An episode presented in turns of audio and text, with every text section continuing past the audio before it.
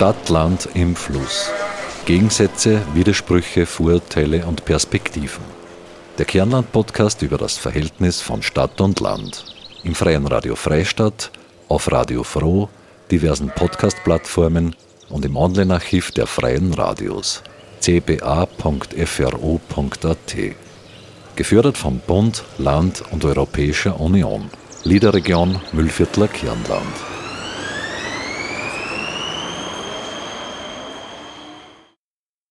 Die Corona-Pandemie macht vielen Branchen zu schaffen. Besonders hart von den Maßnahmen betroffen ist die Kulturszene, die nun schon seit fast einem Jahr mit massiven Einschränkungen oder komplettem Stillstand zu kämpfen hat. Egal ob großes Konzerthaus oder kleiner Kulturverein, egal ob in der Großstadt oder im kleinen Dorf am Land. Herzlich willkommen bei einer neuen Ausgabe von Stadt, Land im Fluss, dem Kernland-Podcast über das Verhältnis von Stadt und Land. Am Mikrofon begrüßt Sie Claudia Prinz. Trotz oder gerade weil im Kulturbereich schon so lange Stillstand herrscht, werden wir heute mal einen Blick auf die Kulturszene werfen auf die Kulturunterschiede und Kulturgemeinsamkeiten, die es in der Stadt und im ländlichen Raum gibt. Dazu hat meine Kollegin Marita Koppensteiner mit Thomas Diesenreiter gesprochen. Er ist Geschäftsführer der KUPF, der Kulturplattform Oberösterreich. Die KUPF ist die Interessensvertretung der freien Kunst- und Kulturinitiativen in Oberösterreich. Die KUPFs setzen sich seit ihrer Gründung im Jahr 1986 für initiatives zeitgenössisches Kulturschaffen ein und beobachtet seit Jahren, wie es Kulturinitiativen in Oberösterreich geht, wo sie mit Schwierigkeiten zu kämpfen haben und wie sich die Fördersituation im Allgemeinen entwickelt.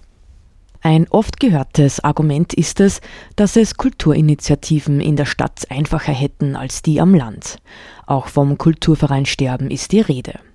Meine Kollegin Marita Koppensteiner hat bei Thomas Diesenreiter nachgefragt.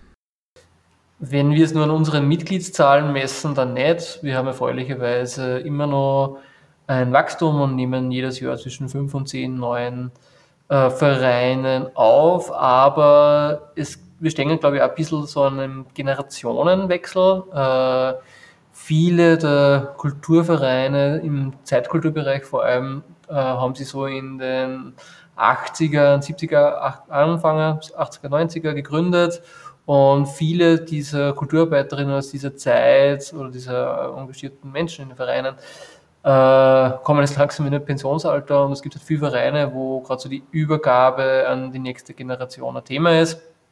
Und das funktioniert manchmal, nicht immer. Ähm, das gerade junge gründen oft einmal lieber selber einen neuen Verein, als halt irgendwie eine bestehende Struktur zu übernehmen.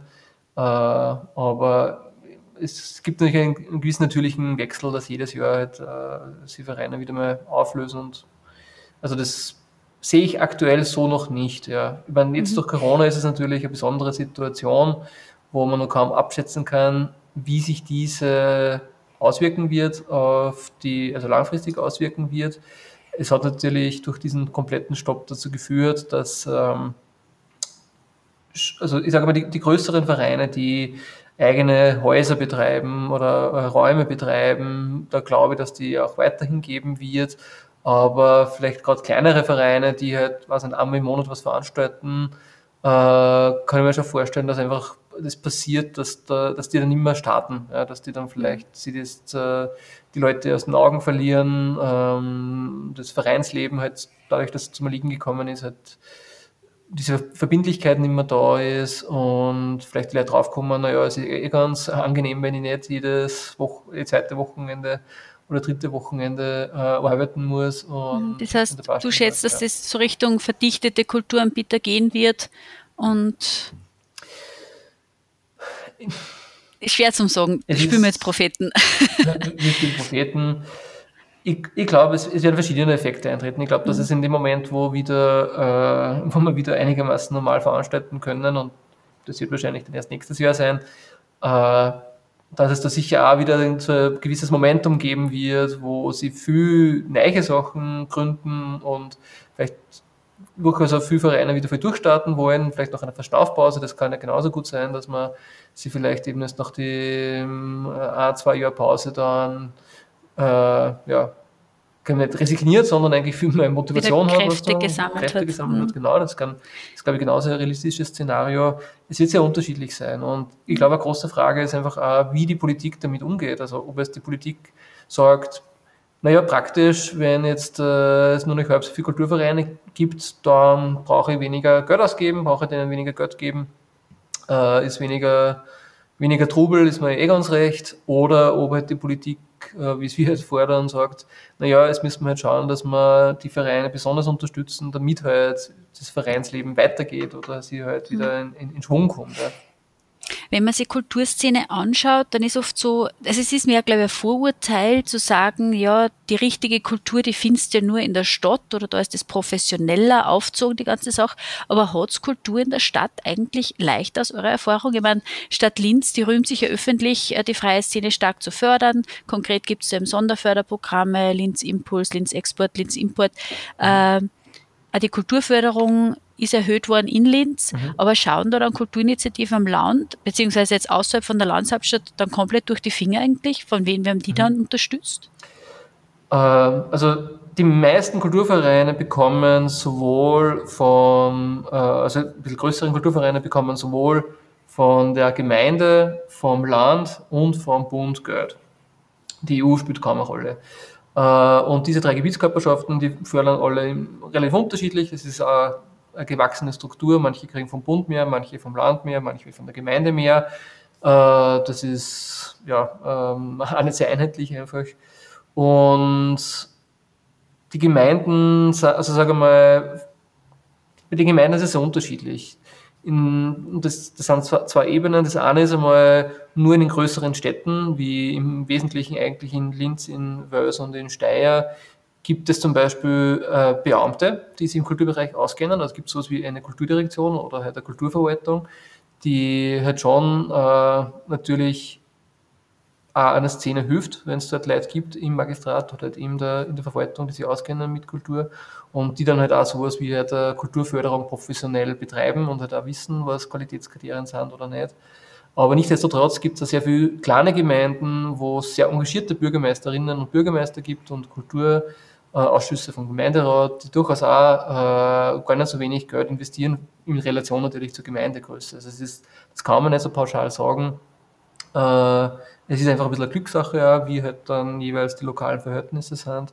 Aber was ganz wichtig ist, ist, äh, und das sehen wir schon bei unseren, also wir haben 170 Mitglieder, davon sind circa, sage ich mal, die Hälfte in urbanen Zentren und die andere Hälfte eher in ländlichen Gegenden dass das keine Frage ist der Qualität. Also es gibt wirklich, wirklich am Land genauso gut qualitativ hochwertige, professionelle Kulturvereine wie in der Stadt. Äh, das ist überhaupt nicht äh, eine Trennlinie, die man da, da sieht. Und äh, es sind ja auch, selbst auch, wenn man die Geschichte der Kupfer anschaut, zum Beispiel, die ist, die, die meisten Kulturvereine, die mitgegründet haben, waren eigentlich vom Land und nicht aus der Stadt.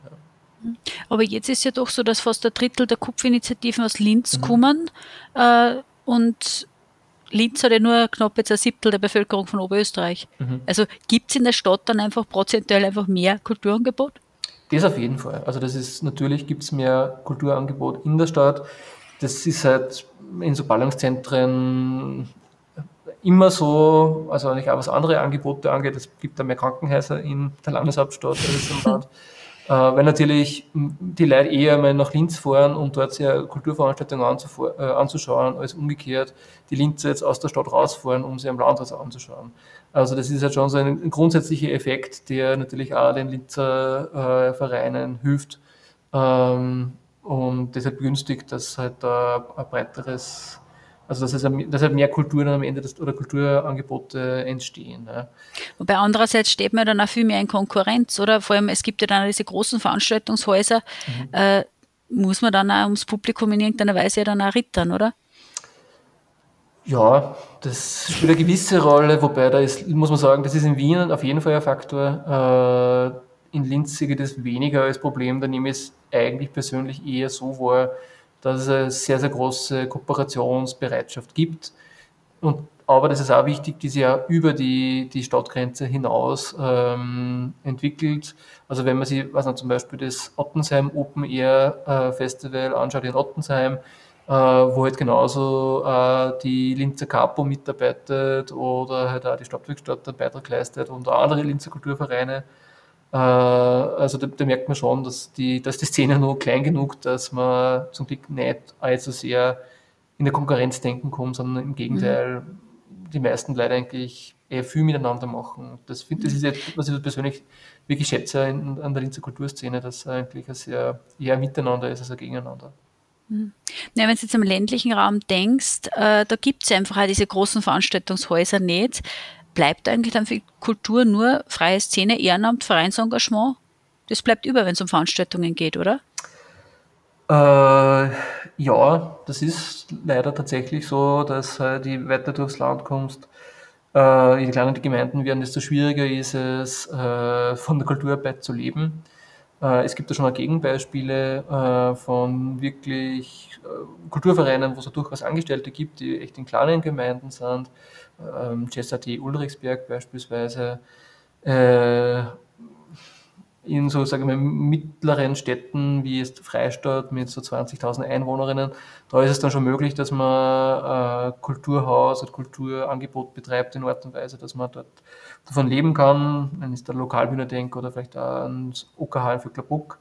Ähm, ab dem Niveau circa geht das schon, aber natürlich, wenn man jetzt in einer 1000-Seelen-Gemeinde ist, dann hat man es halt wirklich schwer, dass man äh, das ja, ein Kulturverein so hochzieht, dass es äh, eine Ferienwohnung gibt, dann ist es leider sehr oft im, im Ehrenamt am Ende des Tages, ja. Mhm. Und es ist ja so, dass die äh, Kulturszene jetzt nicht mehr zur Verfügung hat, wenn man sich jetzt die Förderungen anschaut. Ich habe mir die Zahlen angeschaut, vor ungefähr 20 Jahren waren rund 7 Prozent des Kulturbudgets für zeitgenössische Künstlerinnen, Künstler und Kulturvereine.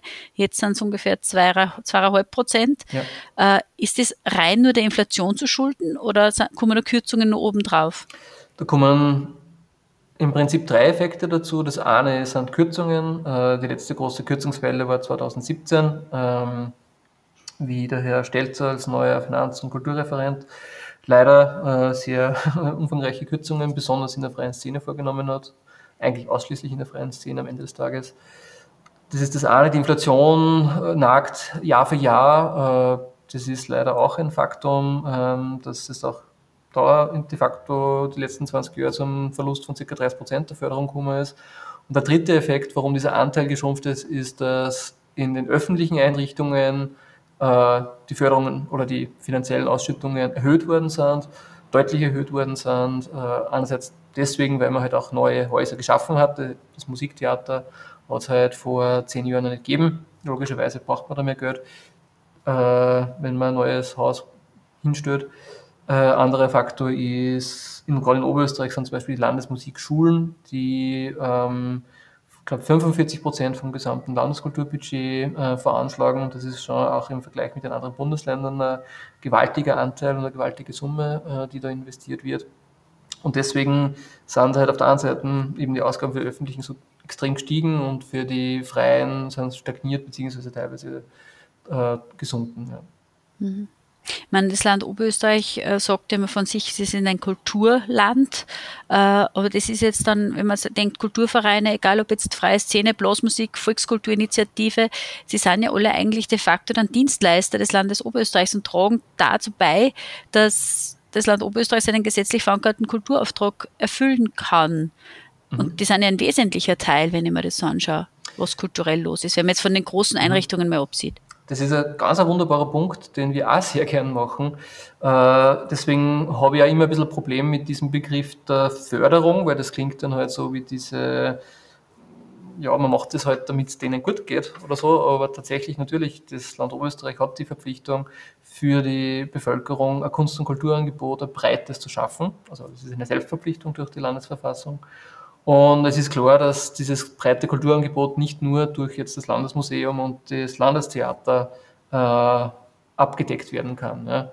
Das heißt, äh, Breite im Kulturbereich muss einfach die Vereine umfassen. Und deswegen finden wir auch sehr schade, dass diese, dass diese kulturpolitische Spielwiese, die das Land Oberösterreich nutzt äh, oder nutzen könnte, leider zum großen Teil nicht genutzt wird. Und das finde ich ja das Tragische. Ähm, also es gingen derzeit 94 Prozent vom gesamten Kulturbudget in die eigenen Häuser und nur 6 Prozent bleiben für die gesamten Zeitkulturvereine, für die Blasmusik, für die Volkskultur, für die Denkmalpflege, äh, für den Kultus übrig. Also das ist wirklich ein ganz kleiner Teil. Und man könnte eigentlich, wenn man da nur die Gewichtung zwischen dem öffentlichen Bereich und dem nicht öffentlichen Bereich ein bisschen verändern würde, äh, diesem großen, großen äh, Sektor ja, viel mehr helfen und viel mehr ermöglichen, als es leider aktuell der Fall ist. Also ich hoffe sehr, dass es da irgendwann mal zum Umdenken kommt und das Land Oberösterreich und ähm, vor allem dadurch nicht die ÖVP, die seit Jahrzehnten den, oder wahrscheinlich seit dem Krieg den Kulturreferenten stellt, ähm, dass es da einmal eine andere Positionierung gibt und das betrifft ja nicht nur die Zeitkultur, also es ist ja tatsächlich genauso im Volkskultur- und im Blasmusikbereich ähm, sehr ähnlich. Ja. Mhm. Du hast es jetzt eingangs schon erwähnt, Corona könnte ja jetzt eine große Chance sein. Zum einen so zum Bedenken, ja, das ist jetzt wirklich besonders förderungswürdig, dass wir es wieder hochfahren. Das ist ein Neuanfang. Ähm, hast du da wirklich große Hoffnung, dass das auch wirklich eintreffen wird? Verhalten. Also, ich meine, es gibt ja jetzt ja. schon so Umga Umsatzentgangsförderungen, äh, NPO-Förderung etc. Wird das dann auch in Anspruch genommen? Mhm schaut das überhaupt was Positives aus? Also seid ihr Volkschancen groß, dass ihr da als kleiner Kulturverein was kriegt?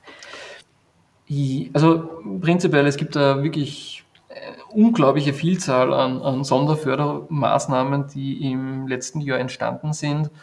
Äh, ich glaube, wir sind äh, wahrscheinlich schon irgendwo beim Bereich von 15 bis 20 Förderinstrumenten, die von verschiedensten Stellen äh, geschaffen worden sind im letzten Jahr.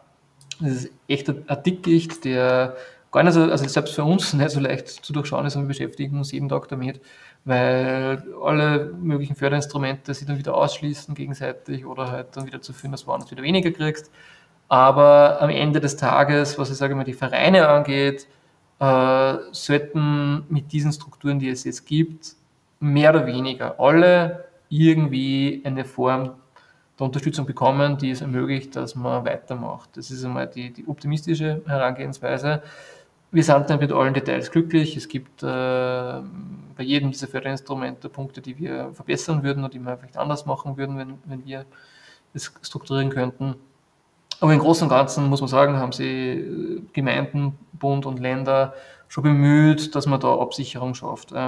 Und das ist einmal die eine Ebene. Die andere Ebene sind dann halt die, die Künstlerinnen und Künstler, äh, die jetzt auch vielfach durchaus gute Unterstützungsleistungen bekommen, besonders vom Bund, von den äh, Land relativ wenig, äh, von den Gemeinden unterschiedlich. Das Problem ist halt, dass einfach der Kulturbereich extrem diverser, unterschiedlicher ist und man halt einem Musiker oder einer Malerin äh, anders helfen muss. Ähm, das macht es auch wirklich komplex, das ist, das ist schon klar. Aber allalong ist es natürlich wirklich relevant, dass man einfach wieder äh, dazukommen, dass die Leute gar nicht, nicht so stark abhängig sind und auch wieder selber was dazu verdienen können oder selber wieder zur Wertschöpfung beitragen können. Ja. Im Kulturbereich wird man wahrscheinlich, oder sagen wir vielleicht sogar hoffentlich, nie dazu kommen, dass man sie zu 100% selber tragen, weil dann einfach viele Sachen nicht entstehen können. Ähm, und das ist ja die Aufgabe der öffentlichen Hand, dass sie Sachen ermöglicht, die sie sonst nicht äh, finanzieren lassen könnten. Aber die große Frage ist für uns, wenn die Corona-Krise, sage ich jetzt einmal, als Gesundheitskrise überwunden ist, wie geht es dann weiter? Kommt dann, äh, wenn die Staatsschulden die raufschnallen, äh, schnalzen natürlich, wenn dann das nächste Sparpaket kommt, wo wird dann angesetzt? Und wenn dann, sage ich mal, in zwei Jahren äh, dann mehr gespart wird, als jetzt vielleicht ausgegeben worden ist, dann ist es halt auch relativ äh, sinnlose Übung gewesen, dass man den Kulturbereich jetzt über Wasser hält. Ähm, und ich hoffe jetzt sehr, dass es mittelfristig da zu einer insgesamten Neustrukturierung im Kunstkulturbereich kommt, was die Förderlandschaft angeht, weil man braucht einfach deutlich mehr Geld äh, für den äh, freien, gemeinnützigen Bereich, als es jetzt äh, gefördert wird. Das betrifft im Prinzip alle Ebenen, Städte, Bund und Länder ich kann, bin ja durchaus dafür offen, dass man mal diskutiert, ob man das vielleicht nicht auch äh, diese Dreiteilung aufhebt, die gibt es ja in dieser Form nur, äh, sage ich jetzt einmal, eigentlich im Kulturbereich so ausgeprägt. Wenn es um ein Kindergarten muss nicht bei Stadt, Land und Bund um eine Förderung ansuchen, sondern ist ja ganz klar, das regelt halt äh, die Gemeinde im Punkt. Ähm, also das wäre schon noch zu überlegen, ob man das nicht einfacher gestalten kann. Aber am Ende des Tages geht es darum, dass wir mehr Geld brauchen und ja, ich hoffe, dass es da nicht die, die drohenden Sparpakete ähm, das dann verschleiern wieder. Mhm. Für ein vielfältiges Kulturangebot in der Stadt und am Land. Genau. Thomas Diesenreiter war das im Gespräch mit meiner Kollegin Marita Koppensteiner. Thomas Diesenreiter ist der Geschäftsführer der KUPF, der Kulturplattform Oberösterreich. Die ländlichen und die städtischen Kulturvereine gibt es also. Wenig überraschend nicht. Kultur an sich bereichert unser Leben in Stadt und Land. Auch wenn das Kulturangebot in den Städten größer und vor allem dichter ist, so sind auch die Kulturinitiativen am Land, um es mit den Worten von Thomas Diesenreiter zu sagen, wichtige geistige urbane Inseln. Das Schöne am Kontrast Stadt-Land ist es, sowohl das Städtische am Land als auch das Ländliche in der Stadt zu finden, so Diesenreiter. Um ein reichhaltiges Kulturangebot garantieren zu können, braucht es aber vor allem eins, die ausreichende Unterstützung von öffentlicher Hand. Es gibt einen gesetzlich verankerten Kulturauftrag, den zu erfüllen sich die Politik selbst festgeschrieben hat, so Diesenreiter. Und Kultur ist vor allem ein natürliches Bedürfnis der Menschen. Oder um es mit den Worten von Richard von Weizsäcker zu sagen, denn Kultur ist kein Luxus, den wir uns leisten oder auch streichen können, sondern der geistige Boden, der unsere eigentliche innere Überlebensfähigkeit sichert. Und damit beschließen wir unser heutiges Thema zu Kulturinitiativen in Stadt und Land und kommen zu unserer Rubrik zur Kroste Weggezogene Zurückgekommene. Diesmal mit Martin Meerwald, der wie so viele in die große Stadt zog, um zu studieren. Zurquaste, weggezogene, zurückgekommene. Ja, meine Gründe, warum ich weggegangen bin vom Müllviertel, äh, lassen Sie natürlich mit ähm, dem Studium erklären. Ich bin nach Wien gegangen, um an der Wirtschaftsuni zu studieren. Ist natürlich schwierig dann äh, daheim wohnen zu bleiben. Äh, das heißt, das war auf jeden Fall der Hauptgrund. Und ja, warum weg aus dem Müllviertel? Das wäre natürlich genauso gut auch in Linz gegangen, da jetzt äh, in die wirtschaftliche Richtung irgendwas zu studieren. Ist gar nicht so einfach zu erklären. Also das war natürlich direkt nach der Schule, nach dem Zivildienst und da glaube ich, dass ähm, das ja doch so ein bisschen so, so eine Sollbruchstelle im Leben ist, nennen wir so.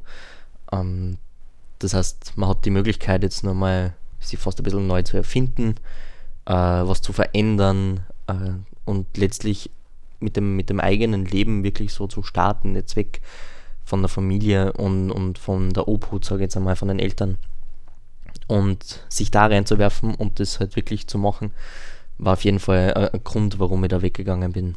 Und genau, die Wahl ist auf Wien gefallen. Und so gerne natürlich dort bin, so gern bin ich ja daheim, das ist ganz klar. Aber es war auf jeden Fall äh, ein sehr, sehr guter Schritt. Was ich vermisse, was ich vermisse, das sind natürlich sehr, sehr viele Sachen. Das sind so kleine Sachen wie äh, teilweise, dass man in Kirchturm hört zur vollen Stunde. Das ist natürlich in Wien nicht so. Das ist ein, äh, ein Ton, wenn ich daheim bin, der löst fast immer so ein bisschen Melancholie und Erinnerungen aus. Ähm, natürlich sind es aber ganz andere Sachen. Also man ist in der Natur, ähm, man hat nicht weit in den nächsten Wald. Ähm, natürlich die ganzen Leid, so viele Menschen, die man äh, so selten sieht. Deswegen ist es ja immer sehr schön, zum Beispiel zu Weihnachten zurückzukommen und in die verschiedenen Bars quasi zu schauen. Natürlich, das ist ja ein bisschen schwierig, aber ansonsten, äh, weil man einfach die ganzen, das ganze alte Umfeld wieder sieht und so viele Menschen, die halt, mit man irgendwie befreundet ist, aber dann trotzdem sehr selten was macht äh, während des Jahres. Andererseits hat natürlich äh, die Stadt auch Vorteile. Also ich habe schon gesagt, äh, es gibt die Möglichkeit, eben sich selbst nochmal neu zu erfinden, wenn man irgendwo neu hingeht, vielleicht neue Schwerpunkte zu setzen im Leben. Das fällt, das fällt auf jeden Fall ein bisschen leichter, wenn man quasi woanders hinzieht. Und ja, die Stadt hat natürlich Vorteile. Also das kulturelle Angebot, äh, die verschiedenen, nicht nur Veranstaltungen, aber Möglichkeiten halt einfach, äh, sie da auszuleben. Das ist natürlich mehr, das ist ganz klar. Gleichzeitig auch so eine gewisse Anonymität, die ab und zu auch ganz gut tut, wenn man jetzt beim Friseur sitzt, äh, nicht den neuesten Gossip da besprechen muss mit dem Friseur oder der Friseurin. Äh, das ist natürlich auch sehr angenehm teilweise, geht vielleicht anderen anders, aber das ist ganz klar. Das heißt, ja, es ist eben die Möglichkeit, nochmal andere Schwerpunkte zu setzen und die Anonymität, ich glaube, das trifft es eh ganz gut.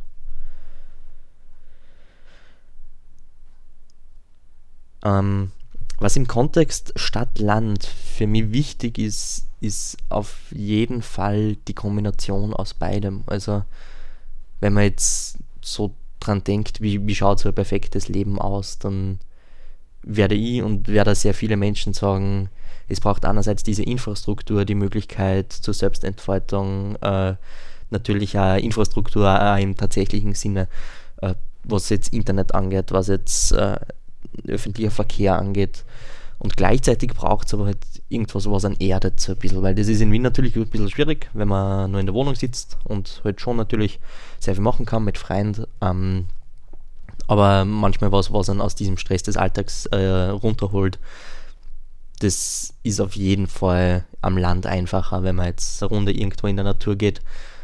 Und genau, das heißt, in diesem Connex ist eine Verbindung, ja der Name schon sagt, natürlich, äh, von beiden sehr, sehr wichtig. Martin Meerwald, ein Weggezogener über Heimatgefühle zwischen Kirchturmglocken, Nostalgie und erspartem Klatsch und Tratsch beim Friseur. Und damit sind wir auch schon wieder am Ende unseres Kernland-Podcasts Stadtland im Fluss angelangt. Am Mikrofon verabschiedet sich von Ihnen Claudia Prinz. Redaktion Marita Koppensteiner, Martin Lasinger und Claudia Prinz. Stadt-Land im Fluss. Gegensätze, Widersprüche, Vorurteile und Perspektiven. Der Kernland-Podcast über das Verhältnis von Stadt und Land. Im Freien Radio Freistadt, auf Radio Froh, diversen Podcast-Plattformen und im Online-Archiv der Freien Radios cba.fro.at. Gefördert vom Bund, Land und Europäischer Union. Liederregion Müllviertler Kirnland.